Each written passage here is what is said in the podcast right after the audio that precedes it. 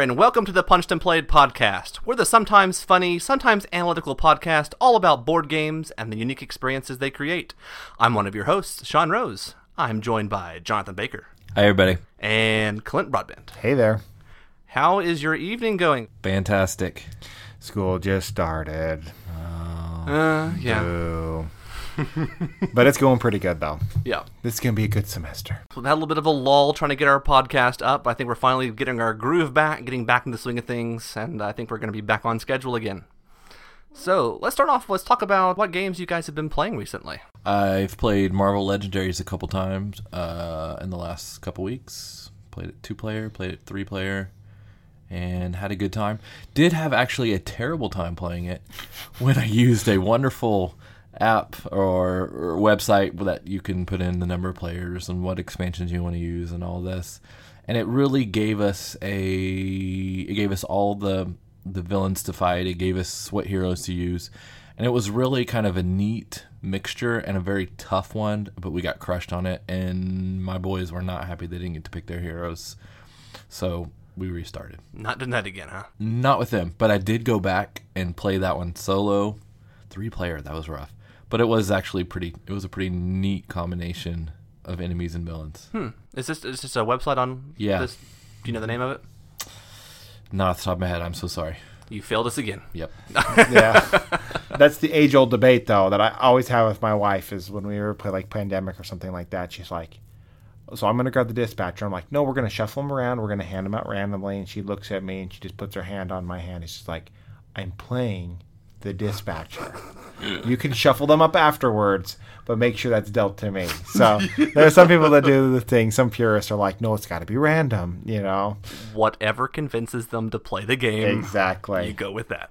Yes, you could be Godzilla, honey, if you wanted to be. I would make up rules if you'd play a game with me. So, I think part of the problem with it was also that it. wa- I thought it was a randomizer, but it wasn't a random randomizer. It seemed to put things that worked work synergized together for good and bad, and um, it was a pretty tough combination of of mastermind and scheme and the scheme and the the villains too. It was tough. Interesting. Did you play? Did it incorporate the expansion for that? Dark City and paint the town red. Paint the Town Red. Yep, exactly. Man, you know his games better than. Yeah. Okay, there we go. I have Fantastic Four too, but I, I reached into your mind. but I don't think it actually used anybody from Fantastic Four. But it did use somebody from Paint the Town. Clint is still just honing his psychic abilities. I am. I have it. I've I- already had a cheeseburger tonight, so I'm good. Yes. Good. Good. Don't start that. Yes. But we also, Jonathan, you and I, we got to play your favorite game. Okay, whatever game you, whatever, however you rank it. We got to play Lord of the Rings: The Living Card Game, yes. and you weren't terribly impressed with my secrecy deck.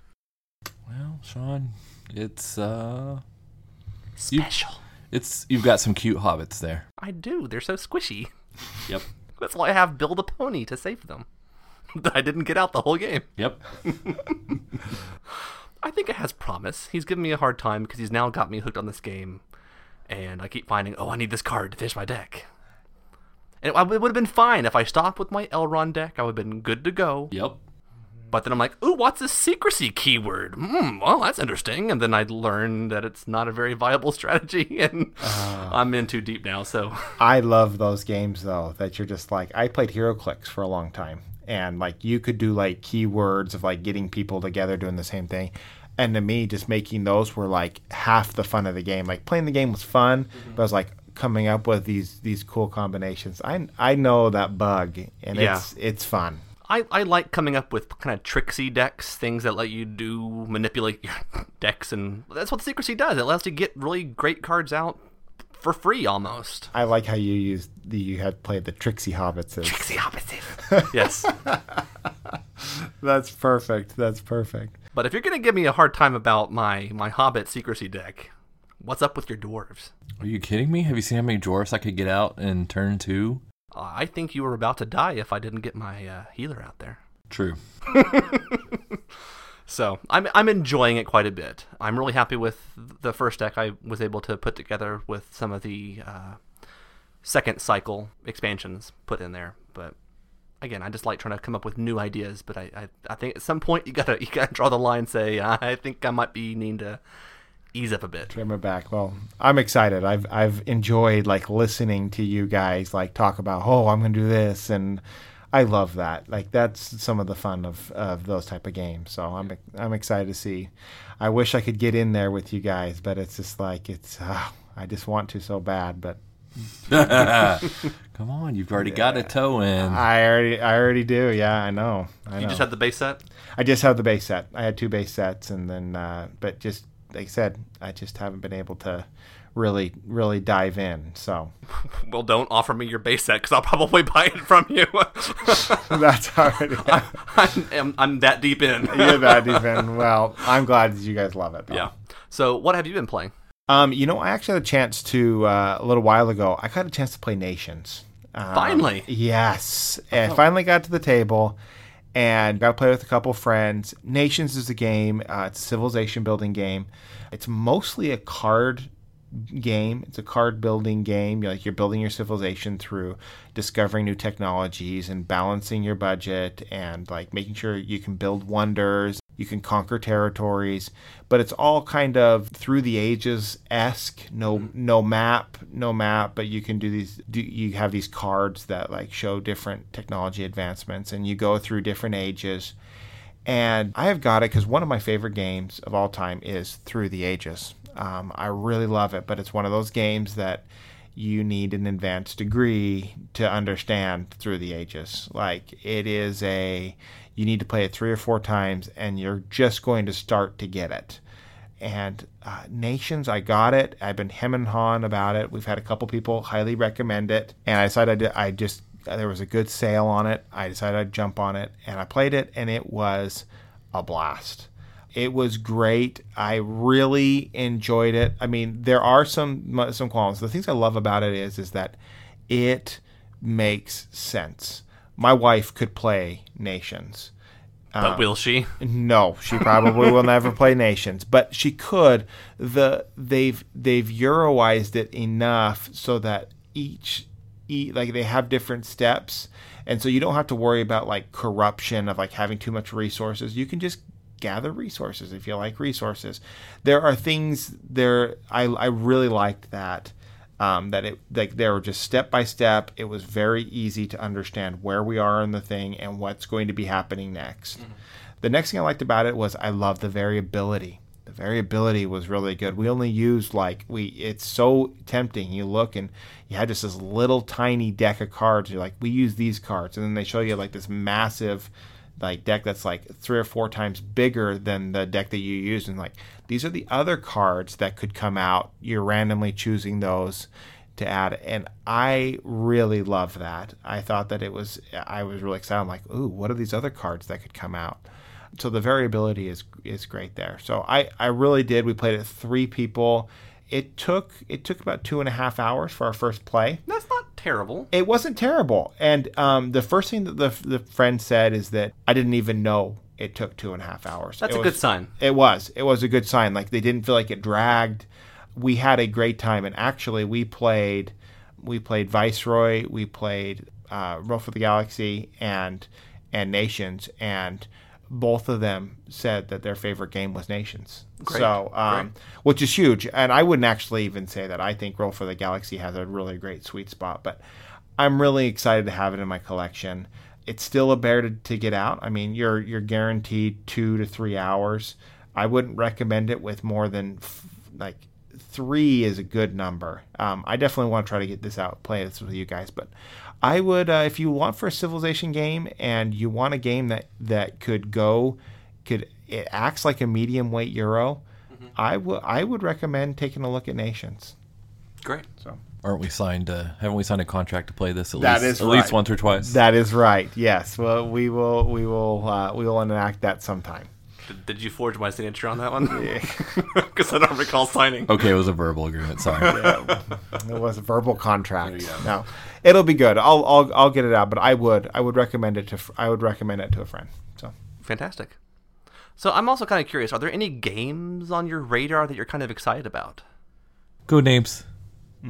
Why Codenames? I don't know. It was the buzz of Gen Con, even though I didn't go to Gen Con. But just uh, seen a little bit about the play of it. At first, I was skeptical, and then I was like, "Yeah, it sounds all right." But after I've investigated a little bit more, it looks fun.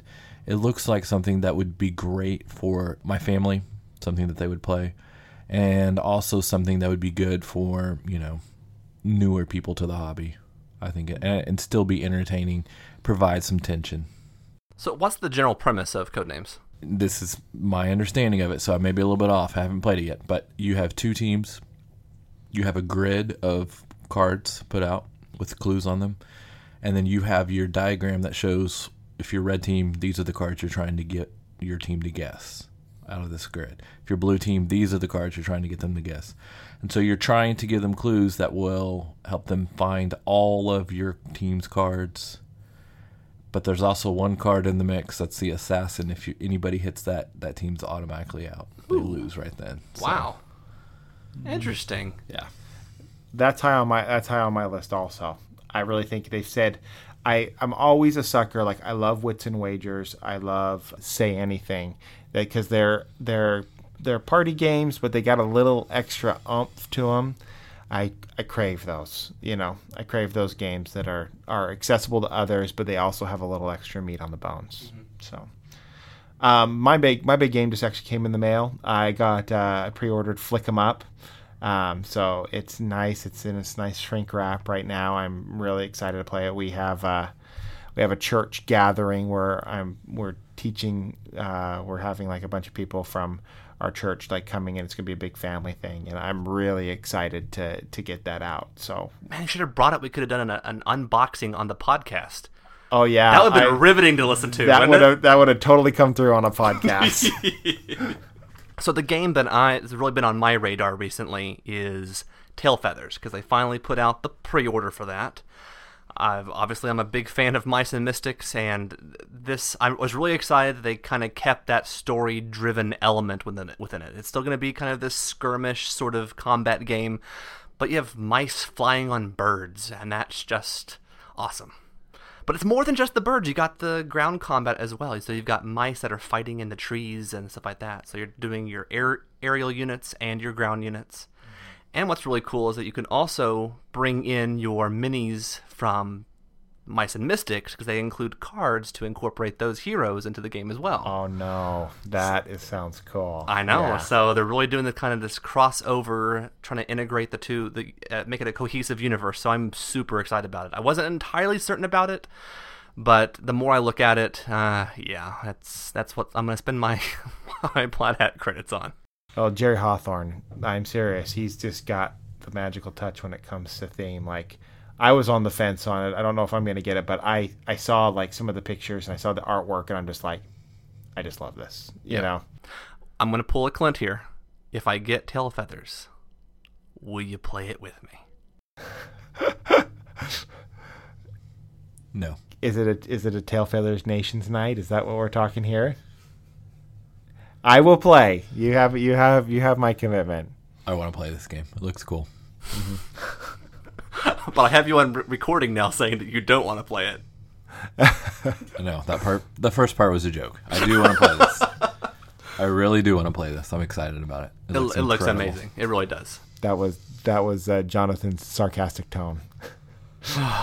Which sounds like my excited tone and my depressed tone. We should, another T-shirt idea. This is Jonathan Good. excited. This is Jonathan sad. It's so Wait, that's like the Darth Vader T-shirt. I know. That's so perfect. That's so perfect. But no, Tail Feathers looks incredible. I'll be happy to have it sitting next to all my other Mice and Mystics board games. So I've really got to get back into painting because I want those birdies painted beautifully. So our central topic tonight is all about stress and games. So we're looking at it from a couple different angles here. There's been a lot of stress with the start of school and all sorts of other things going on within our lives at this point. and this is this kind of been something that's been on my mind as of late. So I know that with when you're playing games, we play games for a variety of reasons. But I know that sometimes you just want to play a game to sort of unwind, to relax, just to forget about your worries. It's not really necessarily an escapist hobby necessarily, but it could be. So I'm kind of curious whenever you're looking for a game to help you unwind, to relax, to decompress, what sort of games are you looking for to kind of let that stress roll away? For me, I was thinking about this and what was like one like a mechanism almost that kind of lowers the stress level for me. And one of them is for me is the is dexterity games you know? And jonathan's going to be on the complete opposite end of the spectrum here. That stresses me out. Uh-huh. you have to be good at dexterity games. So but, maybe that's the key. Maybe is it because you're good at dexterity games? I don't think so. I think that sometimes it's just good. Like if i'm stressed i don't want to have to think about something you know and for me, dexterity games, like the number one game that I think of that comes to my number one is coconuts. You just take the coconut, you put it in the in the monkey's hand, and you fling it, and it's just fun. You just see where it goes. You don't have to like think about you know feeding your monkeys or you know because you got coconuts everywhere, you know, so you can feed them the coconuts. But I just it's really, it's just it's simple, it's mindless, you know, doesn't put any tax on my brain. I I love it for that. Yet the stress comes in when you can't find the missing coconuts. That is true. that is true. Yep. That is like our it's like our intervention moment. Like whenever we play, everybody's like, "Oh yes, let's get the cups out, let's do it." And I'm just like, "Whoa, whoa, whoa, whoa, whoa, whoa, whoa!" First thing we do, we count the coconuts, and they say, "Okay, there's 72. There are 72 coconuts." I'm like, "That that number is what it is now. It's what it will be in an hour." Just so you know, you're all here. We're gonna find all those coconuts. So, and we haven't lost one yet. So it's been good. Do you have them sign contracts? Giving you a hard time. I know. No, it's good. No, it's good. So I, I, I, I do. I love. That's one of the things I like. Is I like. That's one mechanism. That's one of the mechanisms that I thought of. So sort of the kind of mindless fun. You don't really have to think, overthink it. Just jump in, have a good time with it. Perfect. Yep. Exactly. Great. Jonathan, are there any sort of games that you turn to whenever you find that you're feeling a little stressed? I was trying to think about this, and uh, I guess what came to mind was probably Lords of Waterdeep because I really don't feel like I stress too hard in that game. I find it pretty relaxing, especially if I just play it two player. You know, there's not as nearly as much pressure on a two player board. You don't feel like you are you know desperately fighting for a spot that you need necessarily. You feel a little more relaxed pace i think in a two player game of that. Yeah, it's relaxing. It's not very stressful for me. Even when you get thrown a mandatory quest? Um if i'm playing two player i'm probably playing with my wife and i just taking those out with her because i don't like to make her angry so. Mm-hmm. again you gotta keep the people that's willing to play with you happy mm-hmm. Right Totally. Maybe even an underlying thing to me is that almost it's the interaction. Sometimes, like I said, multiplayer solitaire can be quite soothing. And so if you like lower that amount of interaction, sometimes it's just it's nice. It's uh, it, it's enjoyable. It lowers the stress level. Absolutely. And I think those kind of those party games as well. I just I mean I don't care about winning or losing in those games. And actually, some of the best laughter I've had in, in games has actually come from party games. So I kind of enjoy those quite a bit because I feel like, you, you, I mean, sometimes they throw in little half baked rules about how you can score points and whatnot, but really, I'm just in it for the experience. Mm-hmm. And so I think that's why I feel like I've been drawn a little bit more to those sort of games that are very approachable. You can get a lot of people in, brings that interaction into it.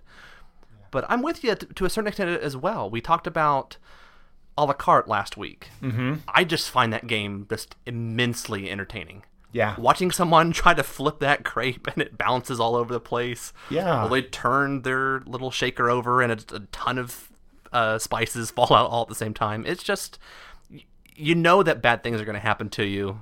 You're not going to stress out, oh my gosh, my, my dish is completely ruined now. I mean, I've never encountered someone just pouting about their dish getting ruined because they know what's going to happen to someone else or they're going to burn their dish or something bad's going to happen.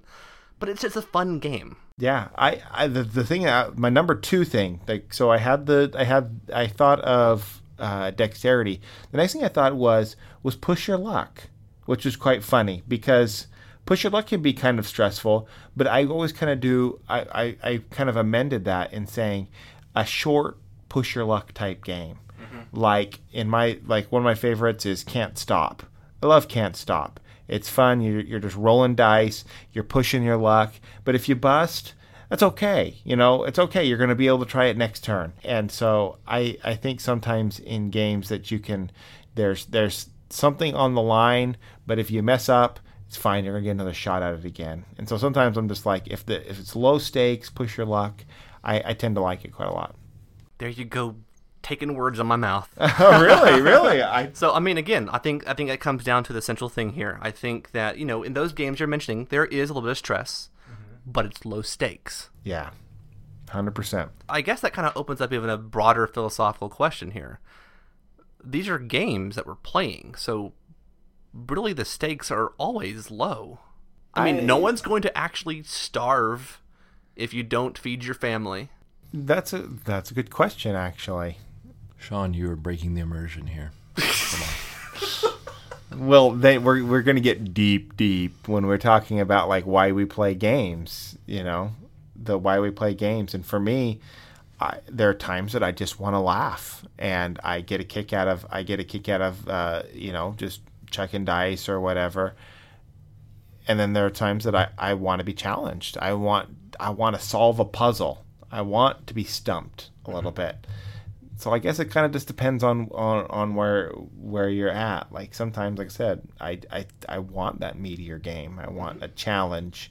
I want there to be stress. I want you to be able to interact or to bump me off. I don't want it to be like a smooth sail. I think it's kind of what you're in the mood for. That's true. But I think, again, I think you need to feel like you're invested in it as well. Because I think that's a big part of it. Because if you're playing a game, you, you, typically play it because you want to try to win. Mm-hmm. Not, not always, but I think for most games that probably induce stress, a lot of the stress is we do that to ourselves because we know that's going to hurt our chances of actually winning the game. But again, in the grand scheme of things, winning a game is pretty low stakes. Yeah, I think that just kind of depends on the person. I think that the people have who have the most fun in games, like gaming is a rewarding and enriching, are the people who who look at games like they're low stakes. But I'm trying, I'm trying. But if I don't win, that's just fine. Did I have a game? You know, did I have a fun game?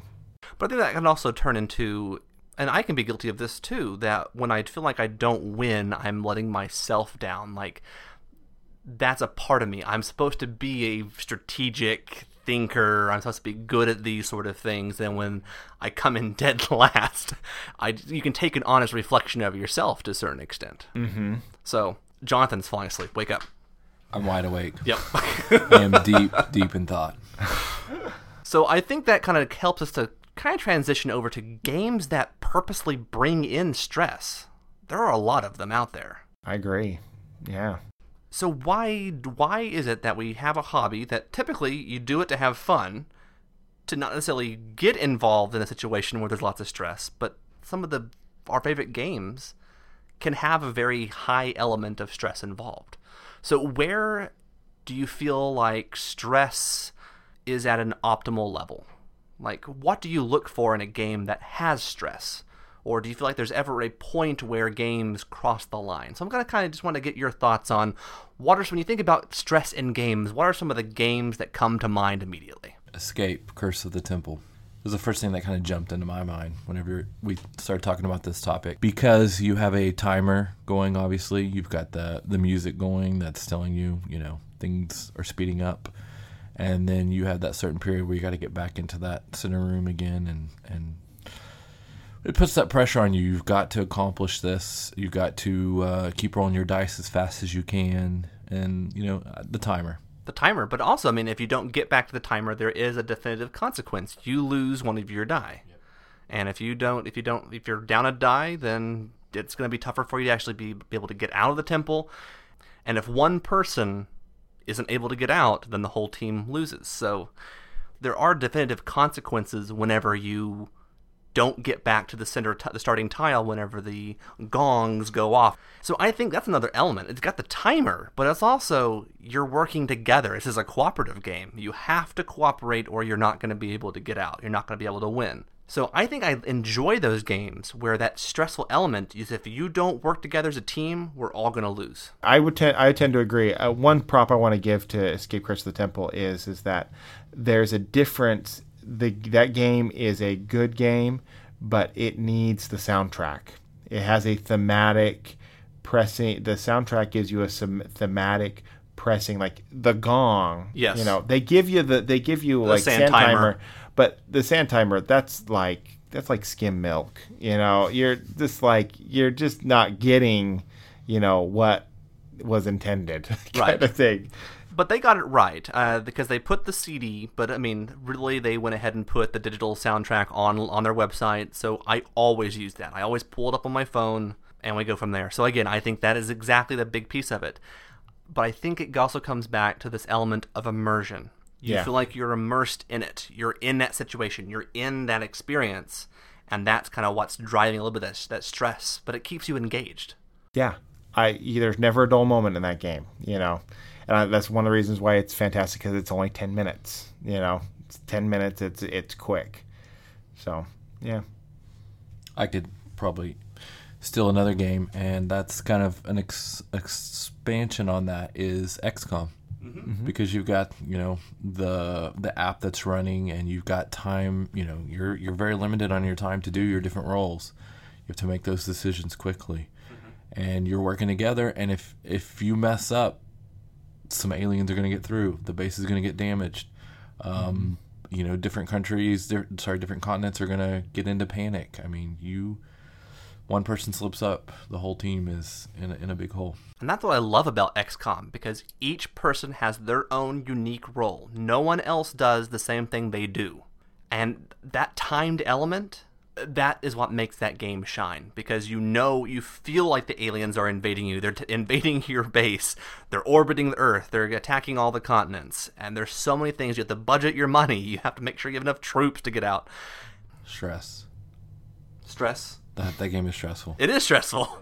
The game does, I mean, it, it just exudes stressfulness. yeah, but I still have a great time. I'm I'm exhausted after I'm done playing it, but I walk away having felt like I had a wonderful time. Win or lose, it's it's just a great experience.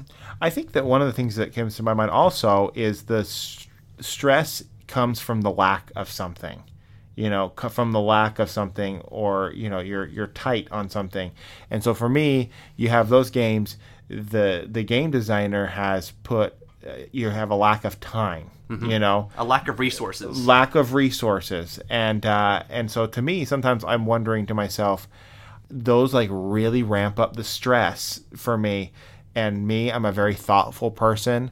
It's against what i feel very comfortable in doing. So sometimes like, i play somebody like we're having a great time playing like curse of the temple. It's 10 minutes. I literally have some people that are like giving high fives. We got out and they're like let's play again. And then there's some people that are like no. I will play again, but let me get my wits about me. Let me get some rest almost. And so I think that sometimes different types of stress resonate with different people. Absolutely. Do not play XCOM with the people that can't handle more than one game of Escape. Oh my gosh. Yes. because again, Escape's 10 minutes. Uh huh. And XCOM's a little little longer than that. Exactly. Uh, the, the good nice thing about XCOM though is that there are times where you're resolving things that you can actually process what's going on. Exactly. and escape there really isn't. Like it is you're like literally it's like you're watching and you're ca- like you're counting up what you have to do. You're done with the game and you're like we made it and your hand is still making the rolling motion you know because you're just like oh my gosh gotta keep going. Really the only time you can actually rest in that game is whenever you the gong is ringing and you have to try to get back to the center tile the starting tile and if you get back you can kind of all right i can catch my breath waiting for everyone else panicking trying to get back in but but then as soon as it gets starts back up again you're right back rolling frantically great saying little what you game need. great little game i love that one but again i still have not played with the curses and that would just bring it to a whole new level but Yes. I, I don't feel like i'm ready for that that Yeah. level of stress at this point It's true. It's true. Yeah. Uh, the next one, though, kind of moving on, is the is the lack of resources, as in like life giving resources, like or resources that are keeping you afloat in a game. And the first thing that comes to my mind is Agricola, is Misery Farm itself, and um, and this is one of those times where it was so funny because when the first time I played Agricola. I knew it was like I think at that time it was the number one game. It was the game. It was the game. You know that it was like the pinnacle of gaming. And I played it, and it was I still remember I played with one of my best friends, just a great guy, and we were playing with his wife, and his wife was the sweetest girl, like the sweetest, most docile girl I've ever met, like just sweet, sweet, sweet, and I was behind her, and I can still remember her taking the sheep, and that was how I was going to feed my people. Like I was doomed after that. Don't you know what you've done? Exactly. and she just smiled and she's like, "Look at the great move I did." And I am just like, "You ruined my farm." and I'm thinking to myself, "Oh no." And this is one of those things that I was like, "Oh my gosh, what what am I feeling?" Like and that was one of those times where I was like, "Hmm, maybe stress sometimes isn't like it just affects different people. Like my best one of my like I said, my friend really loves this game. I just can't I can't do it. But I love Caverna. And I was thinking like, why do I like this and don't like Agricola as much? I'm like, because they take the clamps off your off your ears. Like they're just like they're they're not trying to punish you the whole time and beat you down. Exactly, because if in Agricola someone takes that space that you really needed to get that particular resource, there's really not a lot of options to be able to find something else as a good substitute. Mm-hmm. But Caverna really does open up. Oh well, okay, someone took the space I was going to go to, but you know what? There's another space that's just as good. Maybe not exactly what I wanted, but I can still accomplish quite a bit by going to somewhere else. There's actually a space that I can take that imitates the space that they took. That costs me a, in it puts me out a little bit, but it's okay. I can still do the move I wanted to do. Yeah, you know it, I think Uwe Rosenberg kind of probably looked at that and said, "Yeah, I mean, the last playtester that played Agricola keeled over with a heart attack after someone took his cattle, and uh, he took like three beggar cards or whatever." Uh, it that's a game that that it's a different type of stress. Like some of those games are like short bursts of stress. That game is like the entire like after you get past the first round, once you have like four turns, once you start getting to three turns and two turns to feed your people, mm-hmm. like you are thinking to yourself, oh crap. Like my people are going to starve and starving is bad and that means I can't take care of like my children, my my little wooden disc children are starving and I am a terrible person. And so that's kind of one of those things that the the slow trudging like you're slowly starving to death is a game that I typically don't like. Right. I'm, I'm, I'm I like Agricola. Agricola's okay game, but it raises my stress levels. Yeah. The th- thing with even if someone didn't take the space, you still don't have enough time to do everything that you need to get done. Agreed. Because you pretty much have to pump out children pretty quickly. Slave labor, put them out in the field. Bake that bread now. so again, I think I think that's probably to a certain extent why I feel like I don't want to go back to Agricola as often as going and playing Caverna because I like that freedom of being able to just like look at all the cool things I can do. But if you're in the mood for that, I mean, I think Agricola is a fantastic example of stressful misery farm. Yeah, exactly. And and the other thing though I'd say like with Caverna, like you said, is that not only you still have to feed your people in Caverna. Mm-hmm. You still like same as you have to do like in Agricola, but there are diff there are more ways of doing it. Yeah, you don't have to build a, a stove or an oven to be yeah. able to. Yeah, it's that helplessness. I almost feel helpless in Agricola, and I think I feel helpless enough in real life, you know, against other challenges that I face. I don't want that to be in my games, you right. know. Now, now you own Agricola, not on your own accord, but you own it. What do you mean, not of my own accord? I thought didn't your kids get it for you? Uh, no. That's what I actually ordered. No. Really? Yeah. Oh. It was actually one of my first so, what are your thoughts on it then? Well, I'm l- much less experienced than you guys. Uh, most of the time I've played it has been family game, and that was just because learning it and playing with people who just didn't want to play the full game. Uh, and the last time we did play the full game, I talked my son into playing it, and I don't remember what that score was, but I remember telling you guys, and it was really not good. Brutal. He he got crushed. He could not get anything going he didn't like the occupations and wasn't too crazy. I don't know. He just didn't the occupa- He couldn't get occupations working for him, and I had some good synergy with my occupations and mm-hmm. and, and got him going. I think the one thing for me that is something if somebody doesn't like the family game, I recommend playing with the cards because the cards give you a special ability to overcome the challenges that the game gives you. And the family game, you're all the same. So I mean, if somebody cuts you off, there are only like so many ways to feed your people. Like that's the like there are only a few ways. Yeah, it does. uh, The family game does add in a couple more options for that. Kind of eases that up just a little bit. But I don't know. His complaint at the end was that there were too many options, and he wanted to just all we be on the same equal footing. I guess in his That makes sense. So it's kind of interesting that I mean these are different sorts of stress, like the limited resources in terms of being able to accomplish everything you need to do in the game. But with the timed element, that's a little bit different. I find that I enjoy those a little bit more. Hmm. Do you feel like that's the same for you, a little bit different? Do you feel like there's a difference between the type of stress you're encountering in a timed game versus one where resources are really, really tight beyond time? I tend to like the other type of stress, like the stress of not having enough time to do something, or the stress of trying to make do, something bad happened. Um, one of my buildings got exploded or whatever, and that's an inconvenience, but I can still make it happen. You know, pandemic is another one. Is you know the the cubes are coming out. I enjoy that type of stress of like, oh, is is this card going to make it cause an outbreak, or? A, I like that one where I can almost take it in stride and say, okay, this is a new challenge. How am I going to overcome it? Um, when it comes to time things, though, it's almost like I, I'm never going to do this right. I, I'm a perfectionist at heart, like personally. So, like I said, doing things not perfect, you know, is is tough for me. So, I kind of fall on the other side of the of the thing. Though I do like Times Square. I uh, I own uh, I own Escape Curse of the Temple, but one of the reasons why I like that is because it's so short. Okay. So, What about negotiation type stress? For example, City of Horror.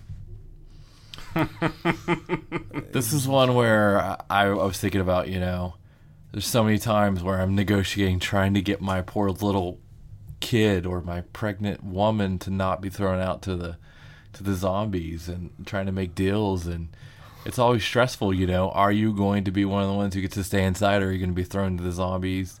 Is the person you're making a deal with going to honor their deal, you know?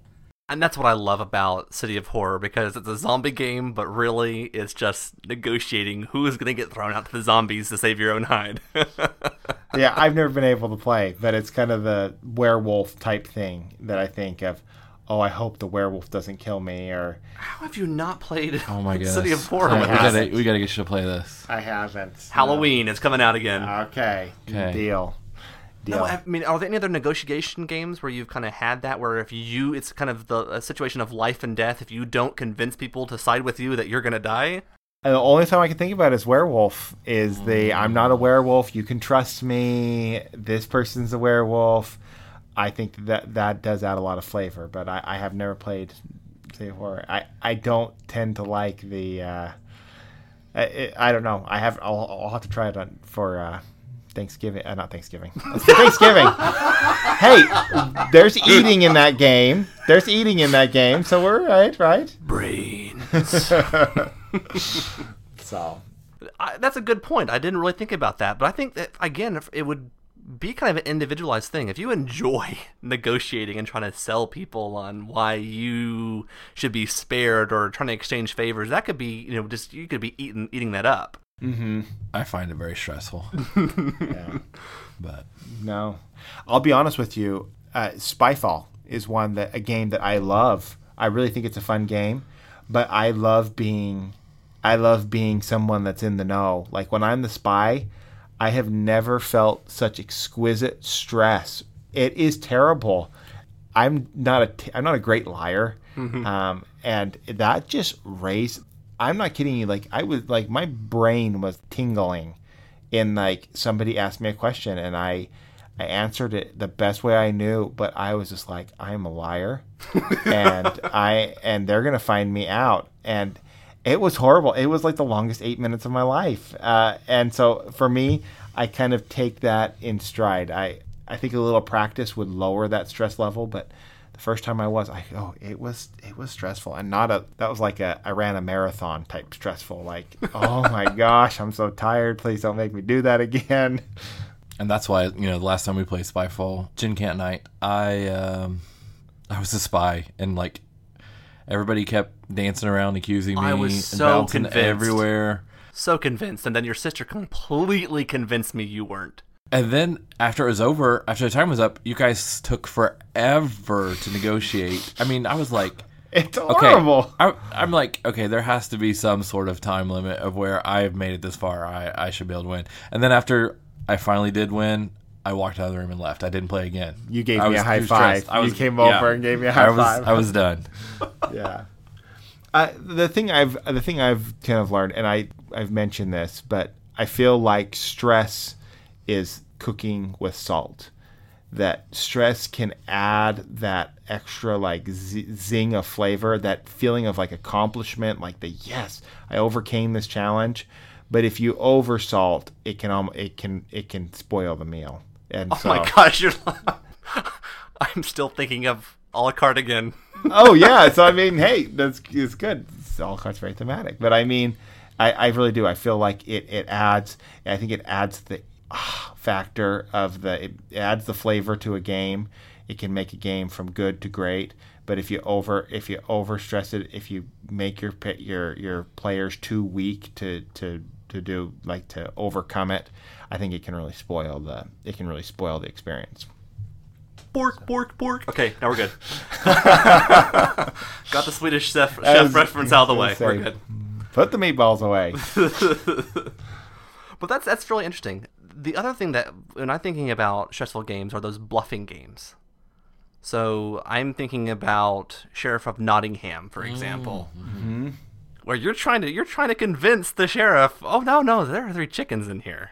Really? No, there's three chickens, and you've got a pile full of contraband in that envelope, and you uh-huh. know if they open it, you're gonna have to pay out of, out of your ears Yes. to, to compensate for being caught. So I, I really enjoy that. I'm horrible at that game, but I do enjoy that game to a certain extent. I like to I like jovial bluffing games like Sheriff of Nottingham.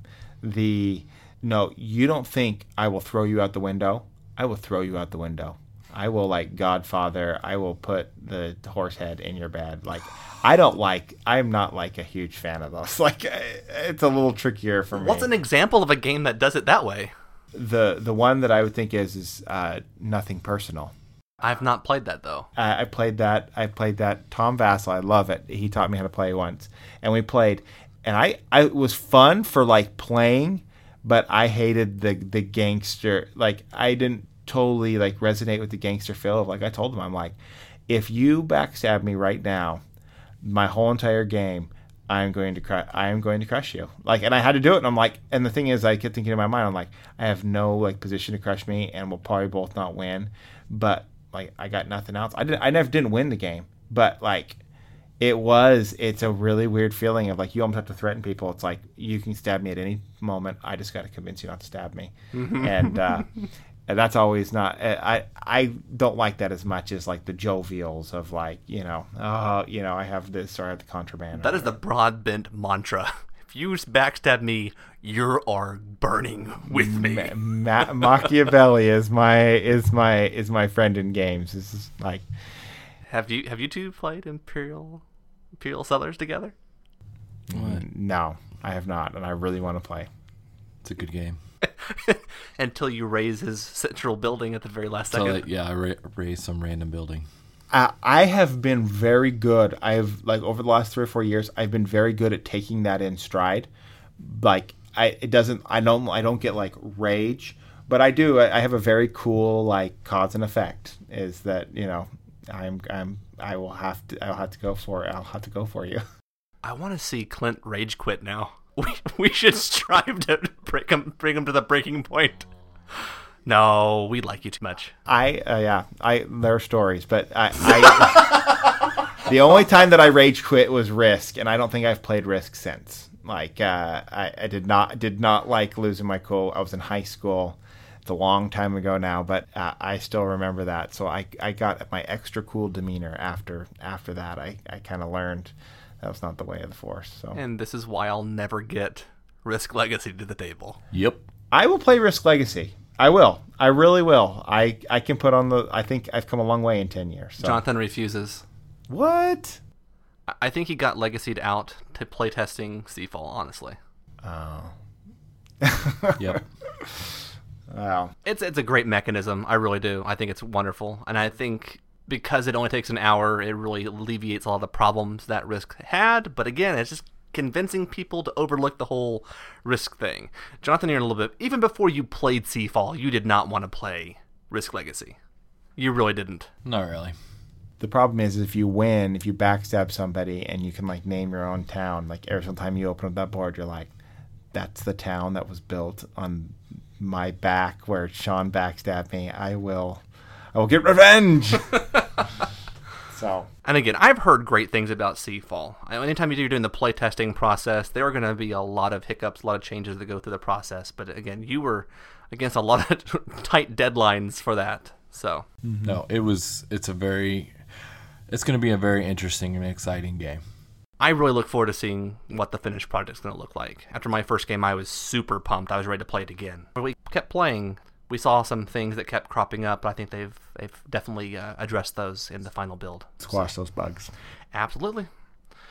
So, are there any other sort of games that you just feel like bring in a good amount of stress? Or when does a game cross the line where it's just, okay, you know what, this is too much for me? For me, I don't know. Like my favorite games, all, all my favorite games are games that have a, a, an appropriate amount of stress.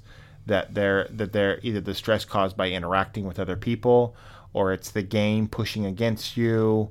I really do feel like stress is the flavor is the flavor that really gives you the, oh my gosh, look what I came over. You know, Ghost Stories is a perfect example. Like that game is the best with just overcoming like once you overcome it like you're giving like high fives it's crazy like that game's supposed to kick your butt um, i think stress the stand-up die roll if i roll a five or a six i win the game you know i roll a one or two like my whole entire civilization blows up in a big huge heap of death you know those those i think can be can add that tension that you can that you can really enjoy One other one that really comes to my mind are those hidden movement games. Probably one of the most stressful games I've ever played in my life was my first game of Specter Ops. Oh wow Oh my gosh. You were sweating. I, I, Literally. I was the whole game. They were breathing down my neck, and I was just. I felt like I was completely hopeless. But again, I just kept trucking along, and I eventually just had to take a kamikaze move and hope for the best, and it didn't pay off. But that that is such a stressful feel when you're playing the agent trying to sneak through when you know that the hunters are right around the corner and they could if they make the right move, they could absolutely find you. yeah mm-hmm But I, even though I felt like that was such an immensely stressful game, I said I'm gonna buy this as soon as it comes out, yeah and I've played it a couple of times. But again, I think it's just when you play the the the agent, you're just when you pull it off, you're just like, oh my gosh, Oh my gosh. Yeah. it's, an amazing experience. It's not for everyone, but I do I really enjoy those hidden movement games. But yeah, the most tense and stressful one I've ever played is Specter Ops. So if you're looking for that, that's a fantastic game. All right, well I think we've covered stress in games enough to this at this point. So let's move on to our closing segment of the punch list. So in this segment, one of us will present the other two with some random category of a board game. And then everyone else has to come up with a game that they deem as punch-worthy, that meets the conditions. It won't necessarily be the best game, but one they consider to be a favorite. And I'm gonna spice things up and go back to something that I did way back in episode 2, but I haven't really done it since. So here we go. This is gonna sound a little straightforward at first, but it's not. What is your favorite game? Don't do that. Jonathan, you go first. Wait, you got to say your favorite game first. You get to find something, so you got to answer first. I uh, when I was in I I've told my students that I'm a board game addict. I love board games, and someone asked me what my favorite board game was, and I hesitated because I feel like there are so many different great categories of games that it's hard to kind of lump them together. So I feel like I have a, a favorite game in different categories, but I still think I went with. And again, I don't I don't know if this is necessarily true, but I still really like Power Grid. So Power Grid is still one of my top games. So Power Grid is my favorite game. It's hard for some people, I think, to be married to a game, you know, because they, they know that there are so many games that come out and tastes change. It's hard for someone to say, like, when somebody mentions like, oh, no, psh, this is it.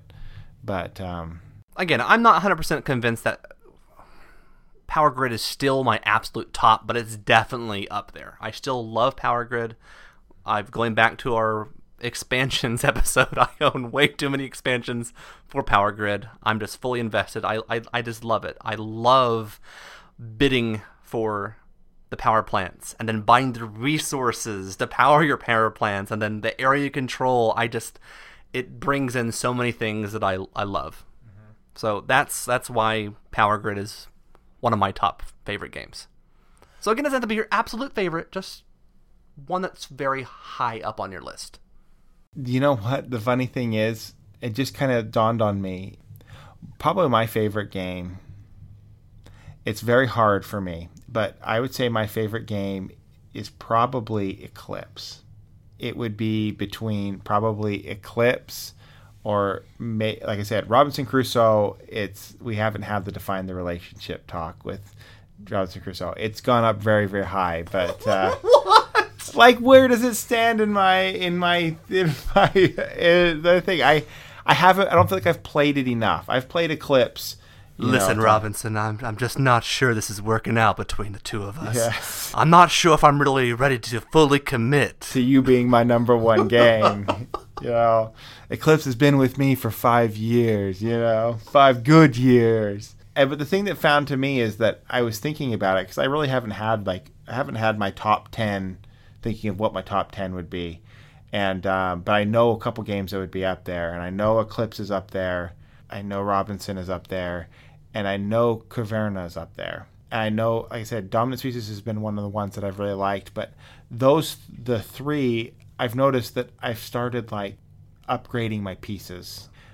There's a insert company, Daedalus Productions, a friend of mine. It's like I have to have inserts for those. Like I have to get, I have to sleeve the cards. I have to do those sort of things because it's almost like those are like my treasured games. And I think that um, I can start kind of segmenting some of those out and thinking, you know, these are like the creme de la creme. Like if my house was burning and I could pull out a few games, these would probably be it. So It's like saving your children. Which ones are you going to save? exactly. I'd save all of them. So I'd like to see that. Throw them all into a bag, shove it over your shoulder, carry them out of your house. Uh, what is it about Eclipse that you just that makes it a favorite game of yours? It's got a little bit of everything. It's got the exploration. It's got a little bit of Ameri- Ameritrash or rolling the dice, but it's at the heart of it. It's a euro, and uh, at the end of the game, you've you you expand your your civilizations. You got the technology. It scratches about a little bit of everything that I like. I like exploration. I like tech building. I like civilization building. It's got all of that in a nice, like I said, tight package. Just getting everything together. It plays really well with a lot of people. At the end of the game, it's like, oh my gosh, we're all rushing to the center. We're trying to get this. It it, it really is. I think it just it has like a really great mixture of it. And if if there are six people and like, hey, we got to we're gonna play an epic game, six players. There's there's few better games than Eclipse. Perfect. Jonathan, you are up. Well, I wish I had a good answer for you, You disappoint me. but I'm gonna have to say Dead of Winter. Oh really? And actually, that was another game I was going to talk about in terms of the stressful, the betrayer elements Yep. of games. because that's a you know when you're playing it do we have a betrayer or not you know if you are the betrayer are you going to be discovered or not hmm. if you're not the betrayer are you going to get caught putting in stuff just to fulfill your objective and be accused of being the betrayer There's all kinds of crazy stuff that goes on in that game, and I, I enjoy it. I like it a lot. Um, it's just different than most of the other games that I play, and uh, it's one that I have the insert for, and I've kind of you know got it set up nice too. So it's definitely it's definitely high up there. That is interesting. I I love Dead of Winter. That has quickly climbed up through the ranks of my favorite games. That's an interesting point, though, that the games that we tend to love, we tend to uh, We baby them. we baby them a bit. We mm-hmm. lavish our affection on them. I don't have sleeves for my Power Grid cards because they're they're square. That's kind of weird. But, That is kind of weird. Yeah. And you don't usually have them in your hands. but someone made did a, a template of a market board, so I have a little stand-up board Yep. that I made. you Yeah. know, to, the, for the auctions and all that, and I have a Plano box with a nice little label on it, and that's It's- interesting. It's funny. I, I that's kind of a discovery that I had like while we were talking about it, but it All, was great. all right. Here's the twist. Oh no, there's a twist. Going back to the full nature of what a punch list is really all about.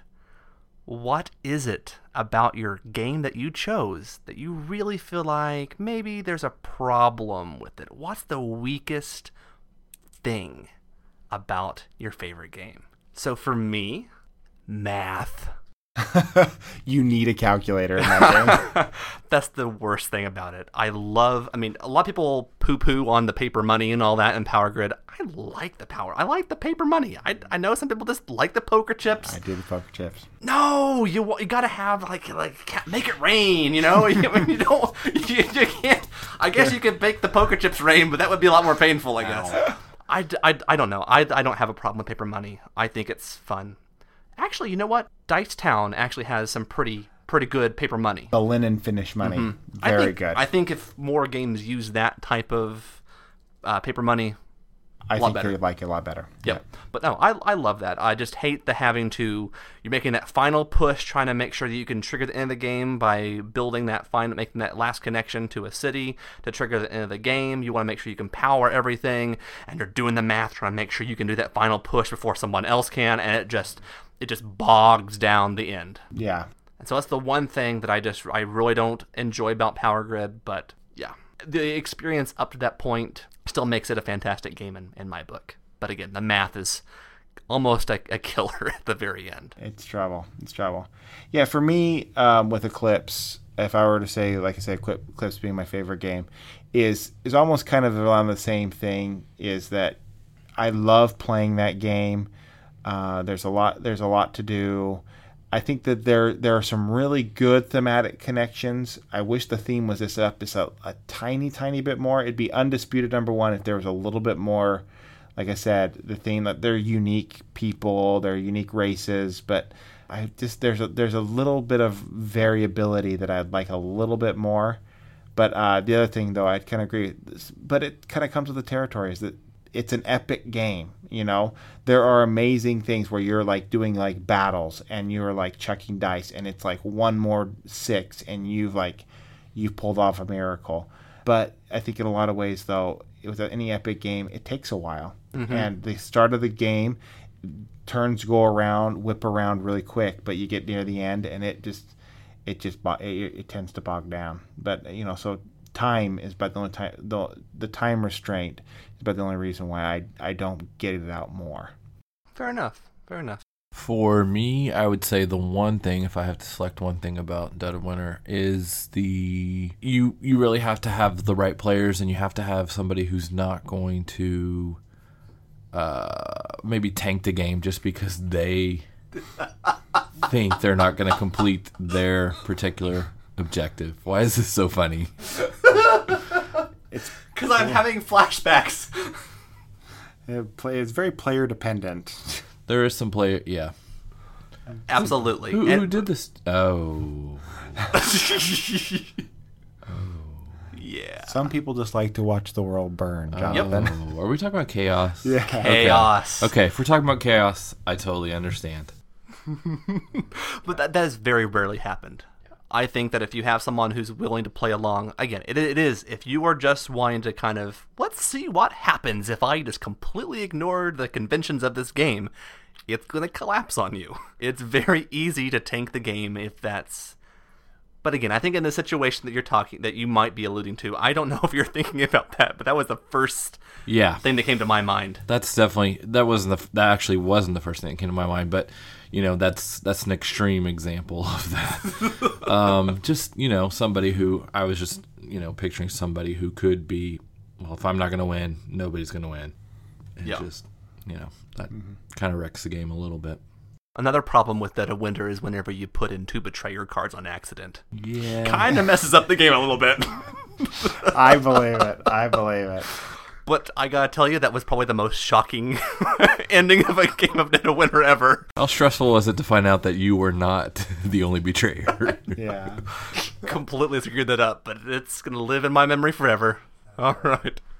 All right. Well, thank you so much, gentlemen, for coming together for episode number 15 of the Punched and Played podcast. As always, you can like us on Facebook, you can follow us on Twitter at Punched Played, and you can find us at our website at punchedandplayed.com. So until next time, remember, if you're going to punch 'em, make sure you play 'em.